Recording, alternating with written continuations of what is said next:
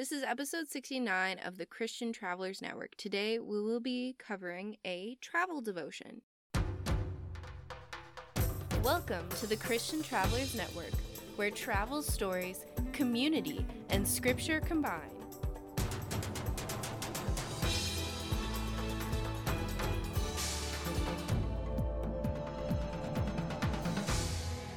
Hey, Christian travelers, I'm so glad that you are here because today we're going to be diving into scripture and some of the examples that God gives us about travel and how that applies to our faith lives. But before we dive into that, I want to once again encourage you to subscribe to our podcast on your favorite listening platform. We have been expanding to a lot more platforms lately. In addition, I'd like to encourage you to also subscribe to our email at christiantravelers.net. There you will get weekly travel devotions, updates about our podcast, and of course, travel resources. We are so excited to be sharing those with you. And of course, if you join us on our Facebook group, Instagram group, and we're also on Pinterest, you can kind of see some of the things we are doing, but also the things that other Christian travelers have been up to and engage with them in community. If you haven't been with us for the past two weeks, we have been kind of going over the key things that the Christian Travelers Network is about. At the beginning, you heard me say the Christian Travelers Network is where travel stories, community, and scripture combine. Well, we talked about our travel testimony, our story in how we have seen God act in our travel lives. We've also talked about community and how we connect with other Christians in our daily lives and while we are traveling. And today we're going to be looking a little bit at that scripture aspect, but rather than just pointing you back to uh, episode 61, where we talked about 10 Bible verses where God talks about travel, I thought I would share some of our travel devotions with you. If you are subscribed to our emails, you've been getting weekly travel devotions. Um, and then they're also been posted on our Facebook group where people have been engaging in discussion over some of these topics. But I thought it might be a little fun for me to kind of hit up on some of these. Specifically, we've been talking about Abraham and how his travels looked like, how he, how faith and travel and trust all kind of interlock in his life. And so we've also been trying to apply that to ourselves. Thus, today I want to kind of um, walk through some of those devotions with you, and hopefully you'll find this a little bit interesting. So, here we go. Um, let's look at Hebrews 11 8 through 10. This is kind of a story about Abraham. So, let's begin looking at Abraham. If you want to read along with me, I encourage you to read all of the chapter, get the surrounding context and things. We are specifically going to look, though, at Hebrews 11 8 through 10, where we hear how Abraham responded to God's call. Starting at verse 8, it says, By faith, Abraham, when called to go to a place he would later receive as his inheritance, obeyed and went, even though he did not know where he was going.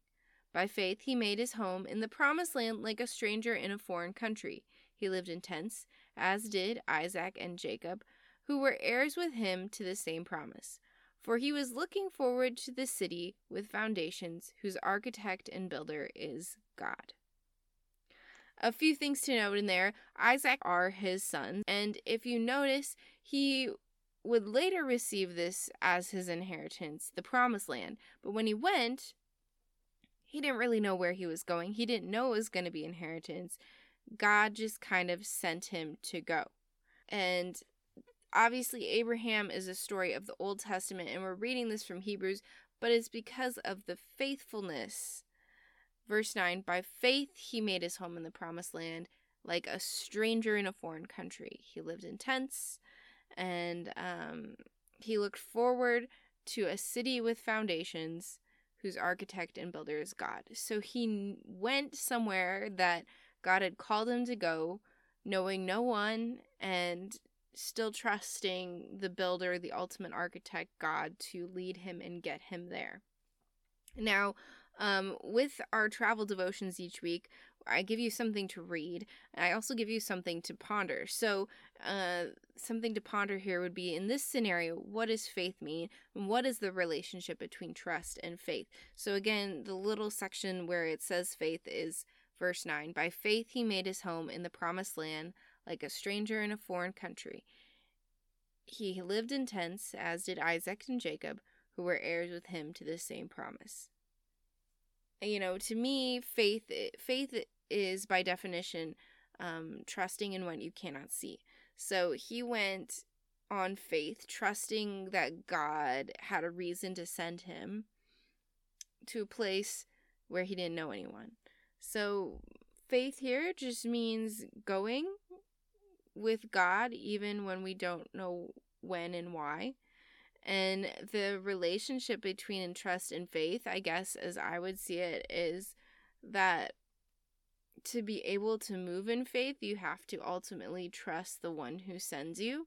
Um, and so Abraham did trust. And then I always encourage you to share something from your personal life in our Facebook group related to the topic. So the challenge with this one was when God calls you to unknown places or to do things that take you outside of your comfort zone, how do you respond with faith? What helps you respond with trust? Um, for me, I'd say uh, God has repeatedly called me to jobs that are, are outside of my comfort zone or outside of what I really had desired. Um, oftentimes, He has called me to places where I know He's leading me, and uh, ultimately, it's been really great.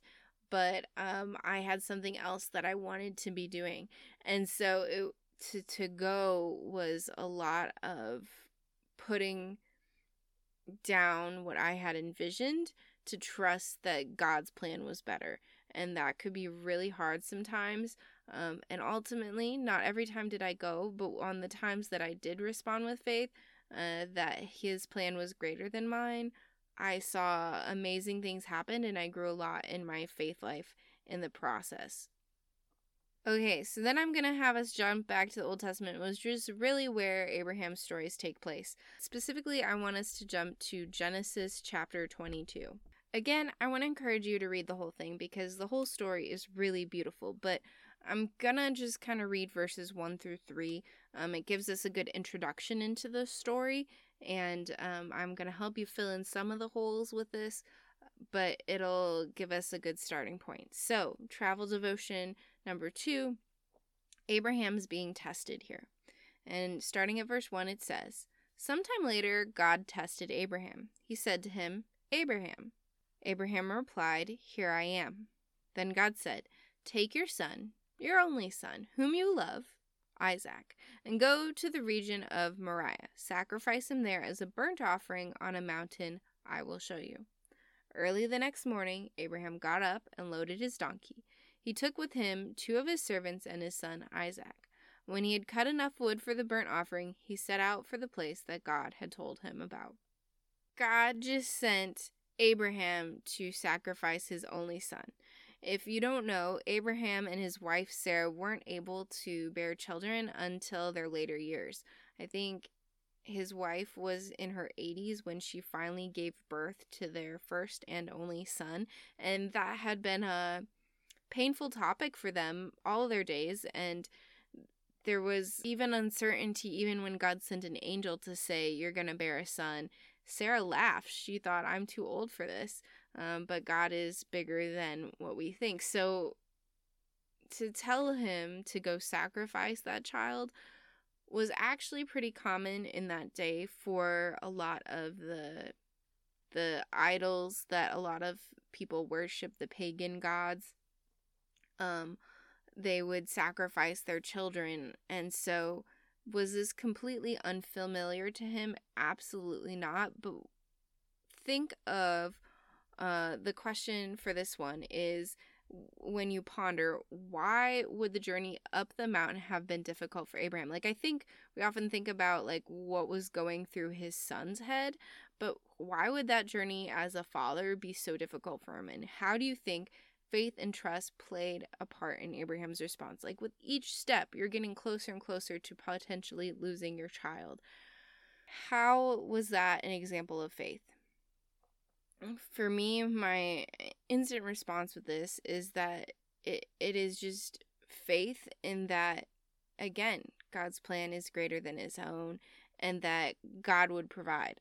I don't even know what he thought God would provide in that journey up the mountain, but each step, um, maybe he thought he'd get another son, or maybe because he'd been promised this inheritance and children as many as the stars, and yet God's asking him now to sacrifice his child, and and that had to sound so contradictory.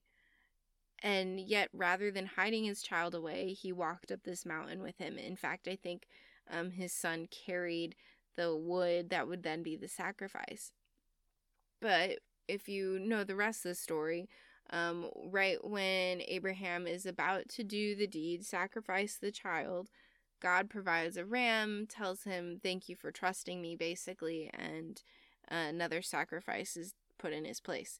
And this is a bigger picture. It also is the picture of Christ, where um, ultimately our our sins should be our death, but instead Christ steps in in our place and offers healing and forgiveness and and imagine what the conversation was like going back down that hill. So in our Facebook group, they shared their responses to the following question. Have you ever gone on a literal or figurative journey that tested your faith and trust in God? How did God provide? And I think we can all think of some season in our life where we just felt really tested and we felt maybe even distant from God. Did God go anywhere? No, but we felt far away from Him. And how did He provide? Well, I feel like right now for me, COVID has been kind of trying and I feel like I've been out of my Bible lately and I've had a lot more anger and frustration. And lately, God's been providing in that I now have a Bible study group where we Zoom each week, and it's just friends from around the country. And now we get to do life together that way. And that's kind of helped me start to see God in a clearer form uh, in my daily life. And therefore, there's just been a little bit more joy.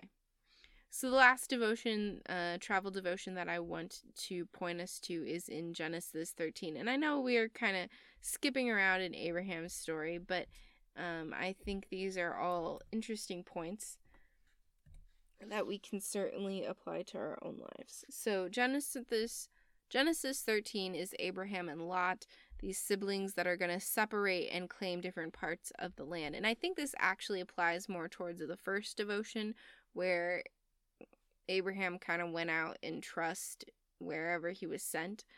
Um, but Genesis 13, again, I encourage you to read the whole chapter. I'm going to read verses 8 through 11 and kind of fill in some of the holes again. So, uh, starting at verse 8. So Abraham said to Lot, Let's not have any quarreling between you and me, or between your herders and mine, for we are close relatives. Okay, stop. So maybe I'm wrong. Maybe they aren't brothers, but they are related. Anyway, continuing verse 9. Is not the whole land before you? Let's part company. If you go to the left, I'll go to the right. If you go to the right, I'll go to the left. Lot looked around and saw that the whole plain of the Jordan towards Zoar was well watered, like the garden of the Lord, like the land of Egypt. This was before the Lord destroyed Sodom and Gomorrah. Um, another side note with this one is it looked like the garden of the Lord. If you remember, in the beginning, God created the heavens and the earth, and then eventually Adam and Eve got kicked out of the garden. This is, I believe, the garden that they are referring to.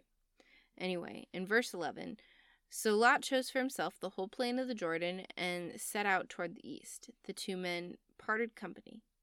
Abraham lived in the land of Canaan, while Lot lived among the cities of the plain and pitched his tents near Sodom.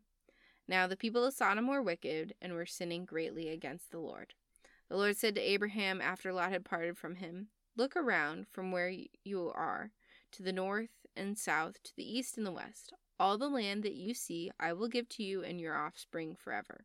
I will make your offspring like the dust of the earth, so if anyone could count the dust, then your offspring could be counted. Go, walk through the length and the breadth of land, for I am giving it to you. So essentially, his relative Lot chose what appeared to be the better land. And then, as soon as Lot had left, God told him, Anything you see, it will be yours. It will be your inheritance. And this is even before he has his son, and that, uh, you know, obviously to have an inheritance, something get passed down, he has to have kids to give it to you. So, these are just some of those side notes. So, the question that we were encouraged to ponder was Abraham followed God with joy instead of begrudging Lot for taking what appeared to be the better portion of land. How does trust and thanksgiving relate? I think this is a really difficult question because sometimes it's not a question I typically think about. How does trust and thanksgiving relate? Well, I think to be able to trust, um, trust kind of comes from not always a joyful heart, but a appreciative heart for sure. Distrust comes from a begrudging place, oftentimes, in my opinion. And so, if Abraham is thankful for what he receives, no matter what it is, um, he can trust that God is going to take care of him. But if he begrudges that he got what appeared to be a lesser portion, then he's likely not going to trust God um, to take care of him, let alone his follow up promise that he's going to give him all of this land. How can he trust that this is a good inheritance, a worthy gift for his his future children? Abraham shows an example of trust in that he goes and he explores what God had given him and wanders in lands that uh, he was a foreigner in. Um, and in truth, Sodom and Gomorrah later get destroyed, and Lot ends up in not such a great situation because even though it looked rich and plentiful, the people there, the community, kind of like we talked about last week, that he surrounded himself with, was not following God's way, and it led him into sticky situations. So, we're going to share um, in our Facebook group when have your travels left you feeling like you didn't get what you deserved? Looking back, can you identify things to be thankful for, even in that situation? Um, if I share with you uh, my response to that, it would be maybe some of our our COVID travels. Um, you know, our honeymoon during COVID was kind of limited on what we could do because, uh, you know, we couldn't really be out. You had to be social distancing and things. And uh, don't we deserve to have that amazing experience in the amazing community? Well, you know, I can be thankful for the time that I got to spend with my husband and thankful that um, for what we were able to do. Um, and I can also be thankful that in a few weeks, um, in fact, probably by the time this episode posts, um, we're going to get to celebrate with more of our family uh, in a community where things are a little bit more opened up and very thankful for the health that we have and all of those things that come with that. And obviously, in all of this, the, the point of a travel devotion is to begin to think about the fact that God does uh, talk about travel and trust, and clearly faith and travel relate. Faith was a big part of the reason Abraham did everything that he did. It's also a big part of how we go about our travel journey. And so when we do travel devotions, it's just an opportunity for us to be in scripture on our own and look at what God is saying to us and how he's speaking in our own lives. But it's also an opportunity to be in that community from last episode where we talked about the importance of the Christian connection and how we're supposed to be mentoring each other. So sharing our travel stories allows us to take those a step further and grow in our faith walk at the same time. So, I hope that you have found our travel devotions interesting. And if you haven't subscribed to our email listing on our website, ChristianTravelers.net, that you'll hop on over there. Um, we look forward to sharing more travel devotions, podcasts, and other faith and travel resources with you there. So, until next time, safe travels, and God bless.